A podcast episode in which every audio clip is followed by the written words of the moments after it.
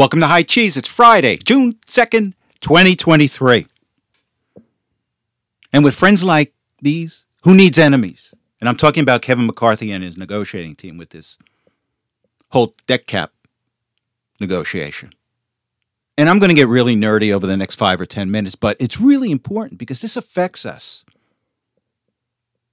It's a slow boil, it re- slowly reduces our quality of life. And I'm talking about the middle class, upper middle class, lower middle class, working middle class.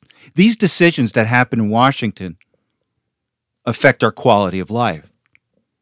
And it doesn't happen overnight, but it's just a slow trickle. And I, I'm sure that those of you who heard my earlier podcast, I've told you that this has been going on for 40 years, at least. It's been the slow attack on the American middle class by a small set of bureaucrats, corporations, and politicians. And appear, it appears that McCarthy wants to reconstitute this uniparty with this decision that he made. So let's take a step back. McCarthy had the Congress, the Republican led Congress, pass a bill that increased the debt ceiling by 1.5 trillion and cut spending by 4.5 trillion. And I think it was to last a year. And what's the net result of McCarthy's great negotiating skills? We now have a debt ceiling of 4 trillion that was approved.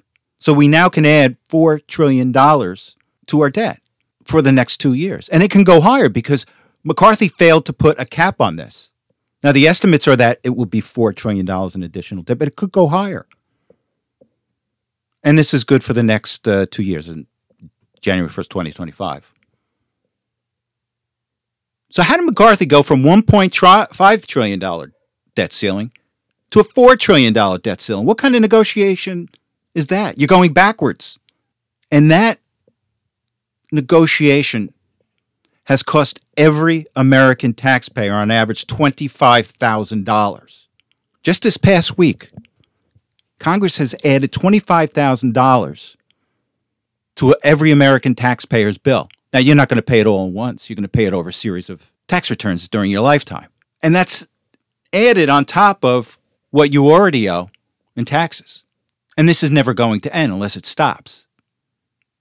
So once January 2025 comes around, there's going to be another accumulation of more debt that's needed. And there's another $25,000 you and I have to pay on average.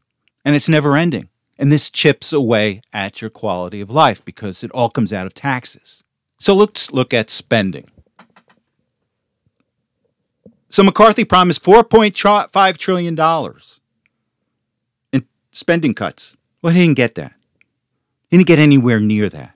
And I'm going to take us to a an article, and this is an article from NPR. NPR, National Public Radio, was pushing for this bill to pass. And that raised a red flag for me right off the bat. If NPR is for it, it's not good for you or I. And here's what they said they said spending with the McCarthy Biden plan would cut the deficit by $1.5 trillion over the next decade. Well, that's not a lot. Extrapolate that out, 150, uh, 1.5 trillion over a 10 year period is 150 billion dollars. That's nothing. So instead of promising 4.5 trillion in reductions, we got 150 billion. And think about that. Think about the difference between a billion and a trillion dollars is significant. And remember this a trillion dollars is a thousand billion dollars. So McCarthy increased our debt by four trillion dollars. In a year by year basis, let's say it's two trillion dollars. For example, the first six months of this Biden budget accumulated one trillion dollars. We assume that it's going to accumulate another trillion dollars in the second half of the fiscal year. That's two trillion dollars for this year. So in one year, McCarthy increased our debt by $2 trillion, but reduced spending by $150 billion. That's nothing. You know what that's like? That's like someone coming up to you and robbing you $100. Give me $100. And then you know what they hand you back? They hand you back seven. I hear seven dollars. Go walk away. I feel sorry for you. That's a good deal. You're taking a hundred bucks out of my pocket. You're stealing a $100 out of my pocket, but you're giving me $7 as a consolation prize? And that's what this is. This is nothing. This is like throwing a pebble in the ocean. You don't see it, it makes no difference. It's absolutely crazy. And the thing that really gets me is now it's come out that McCarthy wanted to extend the debt ceiling for a two year period for $4 trillion. Remember when he had everything passed? It was 1.5 trillion for one year. What happened in those negotiations? Did he get rolled? I don't know. It's probably a combination of both. But this this is the problem with Washington today, and this is the problem with a lot of government officials at every level. These are not business people. They do not understand dollars and cents. And I'm a finance guy. I'm a government finance guy. I've ran budgets, big budgets. I know how to balance a budget. I know how to balance debt. And this is ridiculous. And I've always, throughout my career, would never, ever let an attorney or a politician negotiate any type of contract. Now, some places I work, they always the politicians always want to inject themselves, but you have to fight them off because they want a political decision. This is what we've had. We have a political decision going on in Washington right now. Now, does McCarthy want to reconstitute the Uniparty, or even worse? And why did he do this? So we don't know. We don't know whether it's incompetence or not. But again, getting back to what I was saying about it, you never have attorneys or politicians negotiate contracts. I, I, I like attorneys. I have friends of mine as attorneys, but they're bad at numbers, most of them. They have a hard time adding two plus two. They are not finance people. And the politicians are the politicians. They'll always give you a political negotiation. Now, I don't think McCarthy is an attorney, and I don't think that anyone on his negotiating team were attorneys. Oh, but they were all political hacks. Like, for example, McCarthy has been entrenched in Washington for so long that he doesn't understand dollars and cents. He doesn't understand the impact of a dollar on an American citizen.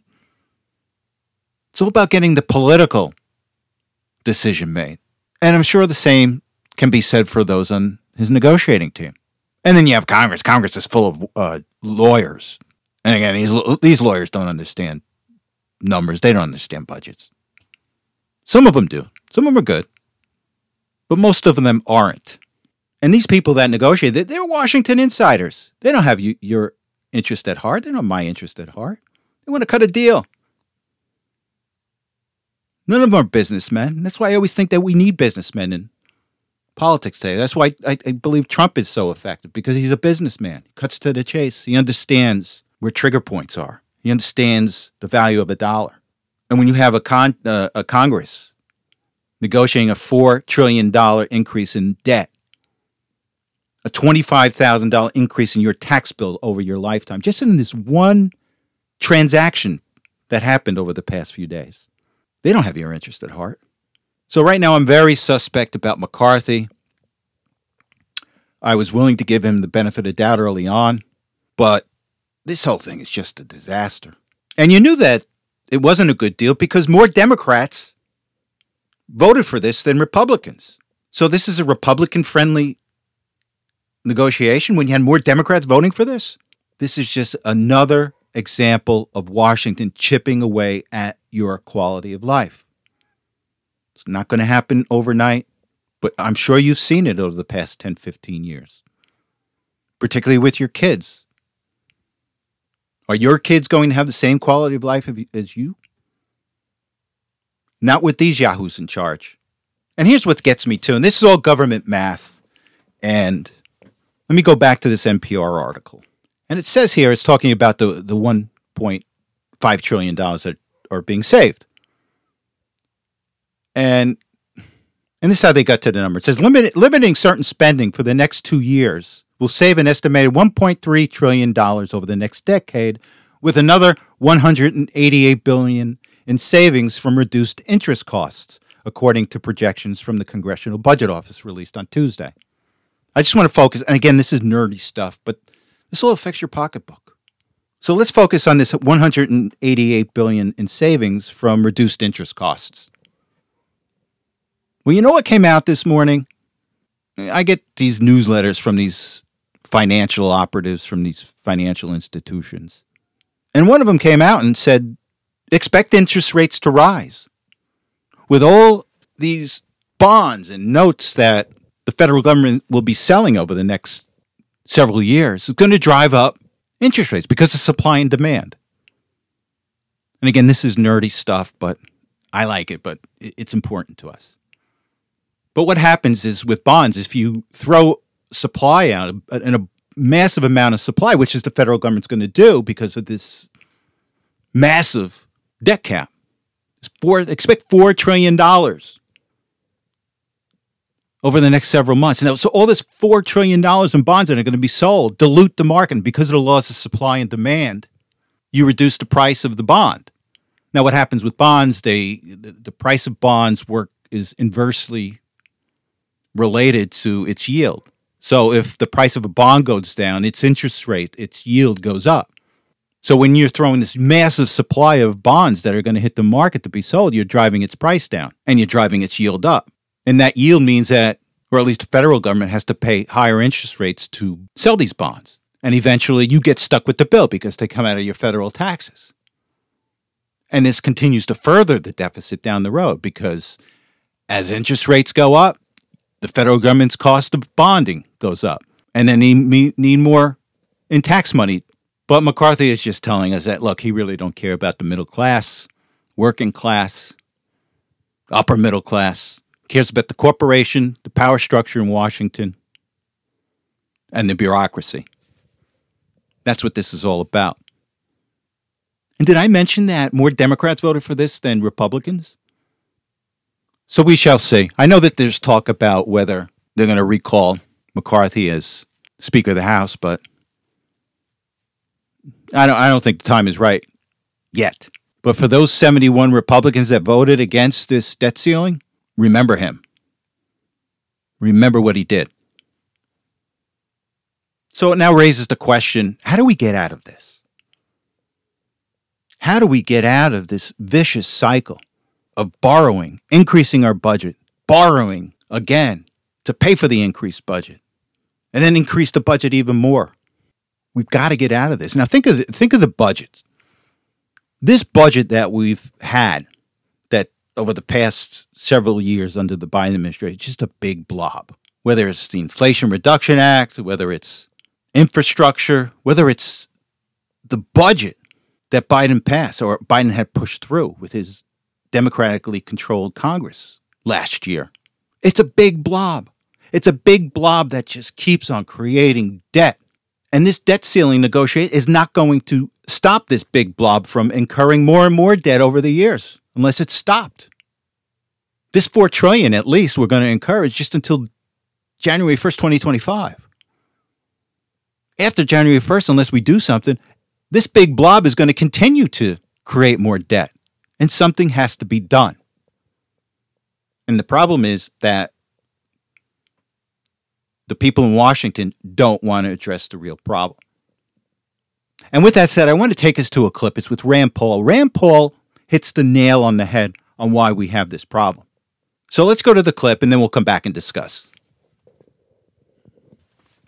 Oh, before I forget, I just wanted to talk about Janice Yellen or Janet Yellen, the Treasury Secretary. She's a villain in this whole kabuki theater where you and I pay the price. Now, Yellen came out. She's the Treasury Secretary, and for past few months, she's been trying her best to conflate the fact that if we don't pay a bill to a contractor or a vendor, that's the equivalent of us not paying off our existing bonds and notes. Well, that's just flat out wrong. That's just a flat out lie. But she continued to push that, continued to create this crisis in the media. And the media was all too happy to run with it. But she created this false crisis that, oh, we won't be able to pay our debt. And it's flat out wrong.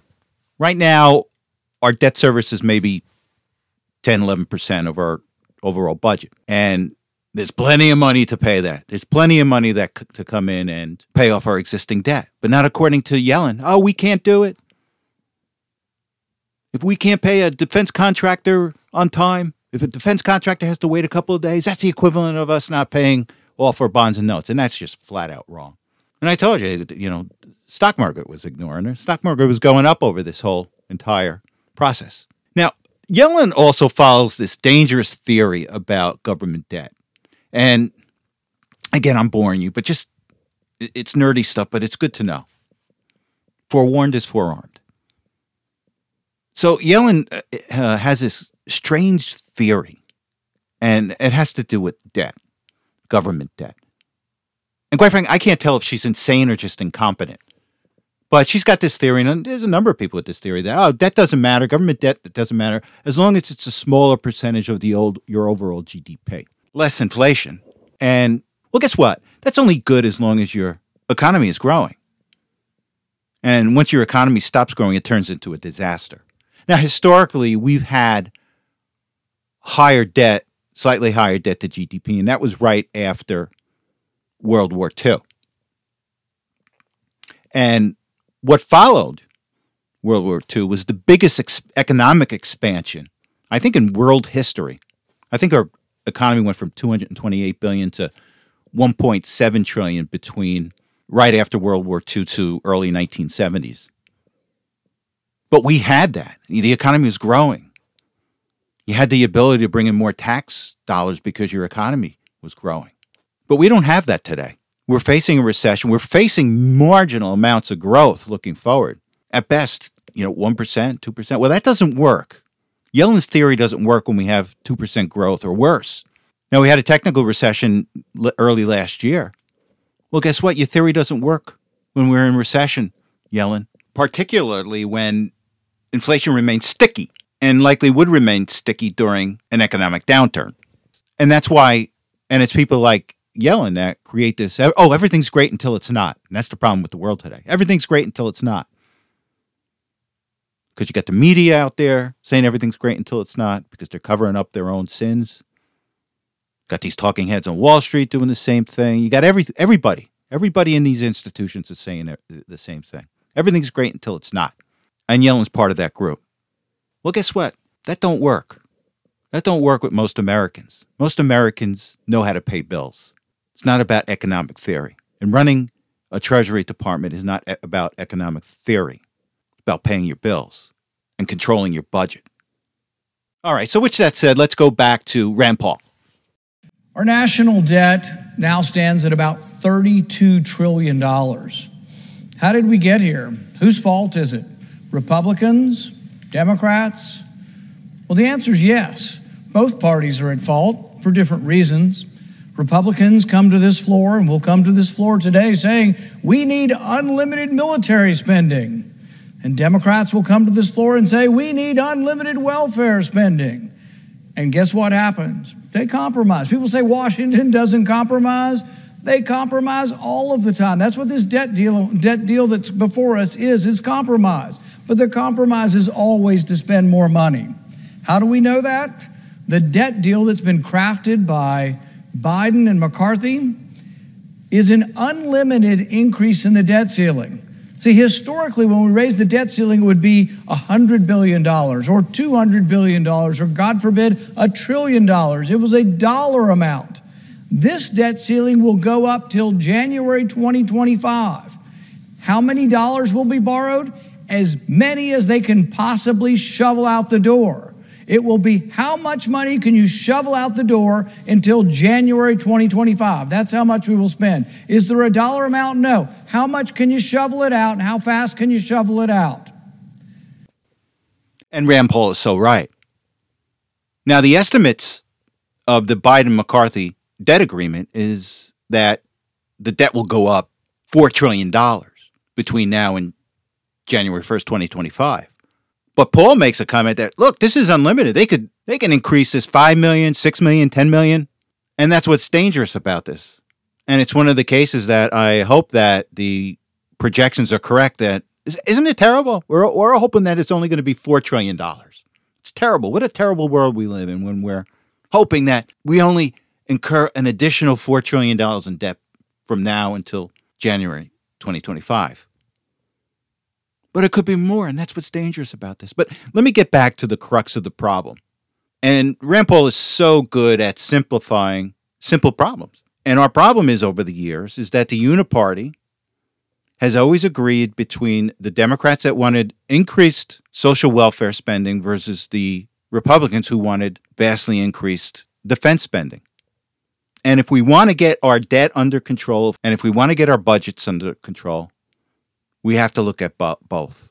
Everything's got to be on the table, including defense. Now, I like defense spending. We need strong national defense. We need a strong army. I've got family and friends that have been in the military. I've worked with plenty of police officers that have been in Iraq, Afghanistan, and I understand the value of defense. But it is bloated today. Think about it. We've got Department of Defense hiring social equity coordinators who happen to be racist themselves, spending money or wanting to spend money on drag shows at Air Force bases. You don't think we can cut that? And we've really not taken a look at the Defense Department and how it's run. And I think over 50 years. And I think we have to go back. We've got to go back and we've got to streamline the Defense Department, cut spending, as well as some of our social welfare programs. I'm not talking about Social Security. I differ with Rand Paul. I think Social Security can be fixed relatively easy. That's for another discussion. But these other social welfare programs have to be cut back also. We just can't afford it. And we've gotten into this mentality, and I've seen the same mentality. People put out these budgets, they get lazy, they take your previous year budget and just add 3% to it, or whatever the inflation rate into it and they throw it out there for the elected officials to vote on. It's not how to run a country. Because, say, for example, your inflation rate is, say, 5%, what it is today. Say it stays at 5% for five years. So now your budget, your defense budget, or any budget in the federal government goes up 25% at least over a five year period. Can we live with that kind of spending? Do we have to start cutting back. And this is not what they're doing now. Everybody's saying, oh, you know, they capped the uh, non military discretionary spending. Well, that's only a small piece of the budget. You need the entire budget, the entire budget, subject to caps. Now, let's go back to Rand Paul for a second, and he's suggesting a balanced budget amendment. So let's go to this clip real quick. Uh, we'll discuss for a moment and then move on to another topic. See, there was a time when there was a conservative movement, the conservative movement had a voice in Washington. There's still some voice, but not much. But there was a time when people on the conservative side of this said, well, in order to be a thoughtful, rational, realistic, strong response to the budget deficit, you would have to balance your budget in five years. In fact, we voted on a constitutional amendment in this body, and every Republican voted for it.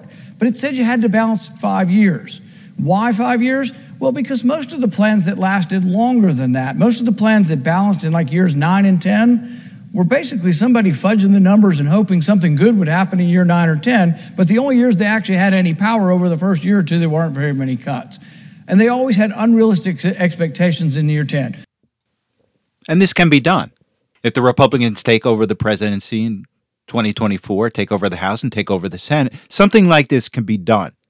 And this is why it's important for all of us to get involved, all of us to vote, all of us to demand from any candidate what are they going to do with the budget? What are they going to do to control our debt? So we shall see. So Bud Light decides to honor a transvestite and put a picture of a transvestite on their can. They lost billions of dollars. Target. Target decides it's going to target children and push transgenderism on children with swimsuits for children that tuck in their genitals so you don't have to see them. And what happened to Target? They lost $10 billion in 10 days. And I haven't checked what their stock price is today, but I think this will continue. Now, from what I've heard, there's been leakage at Anheuser-Busch into their other beers the Los Angeles Dodgers. The Los Angeles Dodgers decided that they were going to honor a group of transvestite nuns, men that dressed up as nuns and mocked the Catholic religion. And what happened? People came out in droves to voice their discontent. It was so bad that Clayton Kershaw, one of the best pitchers in baseball, said, This is offensive. And what did the Dodgers do? Oh, and by the way, the Yankees are playing the Dodgers tonight. I hope the Yankees beat the hell out of the Dodgers. And what did the Dodgers do? Oh, they're going to have a Christian day. They're going to have a Catholic day. I don't think it's enough. I don't think you go to Dodger games. And Target has taken out their swimsuits and their transgender line from their stores. Still not enough. Anheuser-Busch, they can't give away Bud Light. And all I can say to the American people is keep doing it. You vote with your feet. Old economist, T-Bot, you vote with your feet. That's what capitalism is. That's what democracy is. You don't like something, you don't shop at their stores. So, where is this all emanating from? It's all emanating from people that have infiltrated our corporations, that have been infected with this woke culture that's been being taught in our schools, in our colleges. And it's also a mentality of arrogance that a good chunk of these people that are Ivy League educated, that think they have the answers for everything in the world, and are so self centered, prideful, that they're going to demand that their will be pushed onto you. They will will that you succumb to them. And again, this is great. pushback. Now, another area where this is emanating from, this mindset is emanating from, is the World Economic Forum, the, these globalists. These globalists and communists, they can't accept the middle class. The middle class is the biggest threat to them. We all know that communism cannot tolerate a middle class. And these globalists also cannot tolerate a middle class unless they succumb to their will. And that's what they're trying to do. They're trying to break the back of the American middle class, the American family, and American religion. And one of these cornerstones of this whole globalish push to create these company stores. Remember company stores down in the old mining days that these uh, towns were built and the miners that worked in the mines had no alternative to go to these stores that were owned by the corporation, the mining company. And they had to buy the, the products that the company said you had to buy and at the price that they said you had to buy it. And that's what they're trying to do to us here. You will have no choice. You will shop where we tell you to shop. If you don't like it, too bad. Well, guess what? A lot of blowback on this. And did I say keep it up? This is how you put them in your place. So let's get back to BlackRock. BlackRock. BlackRock is the largest asset manager in the world. They own over $8 trillion in assets throughout the world. And let's put this in perspective that's 10% of the entire global economy. BlackRock owns 10% of the uh, entire global economy. What they do is they buy stock in companies and they make themselves a large owner of these companies through their purchase of stocks, in most cases. And then what they do is they show up and say, You're going to do this. You're going to push equity. You're going to push social justice. You're going to push transgenderism on children. And a lot of it comes from the own personal feelings of the people in power at BlackRock. CEO of BlackRock is Fink, Larry Fink. What a perfect name for a villain, Larry Fink. So they show up at these corporations and they have a lot of power because they own a lot of stock in these companies. Say, this is what you're going to do. If you don't like it, we'll pull your money, uh, our, our stocks. We'll sell your our stocks, and your stocks will take a dive. So a lot of these companies acquiesce and oh yeah, that's what we'll do it. You know, we'll we'll push mutilating children. That's because you want it, BlackRock. And again, this is emanating from globalism, World Economic Forum. But we got blowback.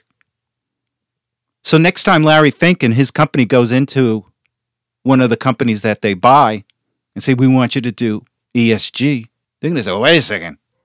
Didn't work at Target, didn't work at Bud Light, and they're going to run for the hills. So these guys really just shot themselves in the foot. But it's because of the American people, the American middle class, the American family, Christianity, everything that is the antithesis of globalism, communism, and evil. Quite frankly, it's evil. A lot of these people are evil, and they're using their money and power to push an evil agenda. And we're fighting back. And all I can say is continue doing so. And it's a fight that you got to keep doing it. May have to shop somewhere else. But they'll get it at some point because what they would like to do is that you have nowhere to shop. You're going to have to shop at all the places because they all have transgenderism. They're all pushing gen- transgenderism. Well, that ain't happening. Because once stock prices start tanking because of these policies, ain't going to work on Wall Street. Ain't going to work with other stockholders. They're going to say, Larry Fink, screw you. You just cost a company billions of dollars with you, you pushing these policies on us. And while I'm at BlackRock, remember BlackRock, you know, and this is before the housing market became squishy. They were buying up all single family homes. They were in competition with a young couple trying to buy a single family home, and they were outbidding them because they had more assets. They were able to do so. And what were they they were doing is they were buying up these single family homes and then renting them out, giving these poor couples just starting out on their life trying to live the American dream from owning a home. And that's what they want. They want a country just of renters, of people that just only shop at their store and that will succumb to their will. That ain't happening today. So my kudos to every American that has been pushing back on this. And and again, this this is how dumb they are. Let's take a look at Bud Light. I think I mentioned this before. You look at Bud Light, the marketing manager. Oh, this is a great idea. Let's put let's put a transvestite on a can of Bud Light and honor that person's I think one year anniversary of getting mutilated. And they don't understand branding. They went all through these great schools, study marketing, and they don't understand branding. And again, I've always said this: these people are not very bright. They toe the company line. That's all they know. They can't think outside of that realm. So, again, my kudos to the American people, and we shall see. So, it's Pride Month, and this is to celebrate gays, queers, transgender people. But my question to gay people is why have you not disassociated yourself with this transgender movement? As a lot of my listeners know, I don't have any issues with gay people.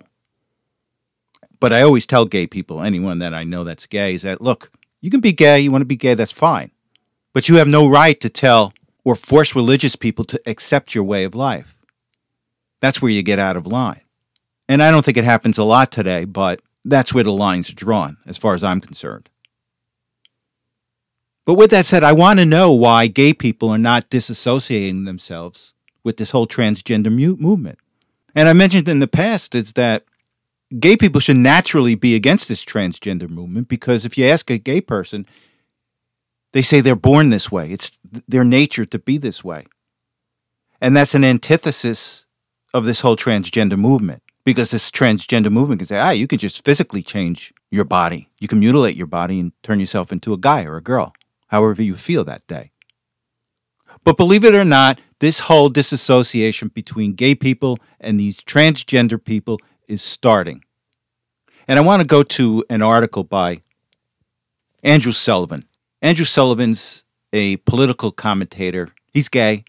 He used to be the editor of The New Republic, which used to be kind of middle of the road political magazine. And I want to take us to an article that he wrote a couple of weeks ago.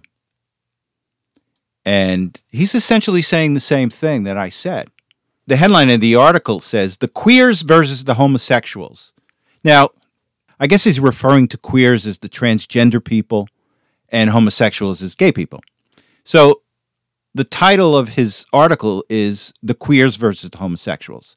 We are in a new era, and the erasure of gay men and lesbians is intensifying. And he goes on to write the following so, the core belief of critical queer theorists is that homosexuality is not a part of human nature because there is no such thing as human nature, and that everything is socially constructed, even the body. To be queer is to be dedicated to subversion, to mock conventions, to deconstruct language, to dismantle the human body, to defy nature, which is what gays and lesbians will tell you that their nature is. Some are conservative, some radical, some indifferent. Some gays are queers, but most aren't. And queers now run what was once the gay rights movement. So essentially, this is what he's saying. This whole transgender movement, this whole furry movement, this whole I am what I think I am, not what my biological body tells me that I am, is counter to the gay and lesbian movement. And he's saying it right here. So this is a good start. So we shall see. There's legs on this. You know, I've known for a while, and what I've been reading is that there's a lot of gays and lesbians that want nothing to do with this transgender movement because they do realize that it's mutilating kids. Now, before I go, I, there was just some breaking news. Apparently, Chris Wray is going to provide James Comer, the head of the House Oversight Committee, with that 1023, that FBI Form 1023, which said Joe Biden was taking kickbacks while he was vice president. So originally, Wray said he wasn't going to get it. So, so Comer was ready to put Wray in contempt of Congress. So I guess it was announced an hour ago, late Friday night, of course, that Wray is actually going to bring the document over to Comer so he can see it and review it. Now, the question is how much of it's going to be redacted, if it's redacted at all. But this is a win for Comer. Remember, Wray originally said, "Ah, this does this thing doesn't exist. There's no such thing." Then he said, "Ah, well, maybe it does exist, but you're not going to see it." And then when Comer threatened to put Wray in contempt, Wray changed his mind. Oh yeah, I'll walk it over. You can see it. I think he's going to show it to Comer on Monday. So we'll see where this takes us. And thank you for listening. You have a good week, and I will talk to you next Saturday. Thanks again.